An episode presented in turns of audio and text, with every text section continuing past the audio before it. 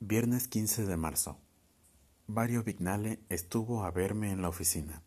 Quiere que vaya a su casa la semana que viene. Dice que encontró antiguas fotos de todos nosotros. No las trajo el muy cretino, desde luego. Constituyen el precio de mi aceptación. Acepté. Claro. ¿A quién no le atrae el propio pasado?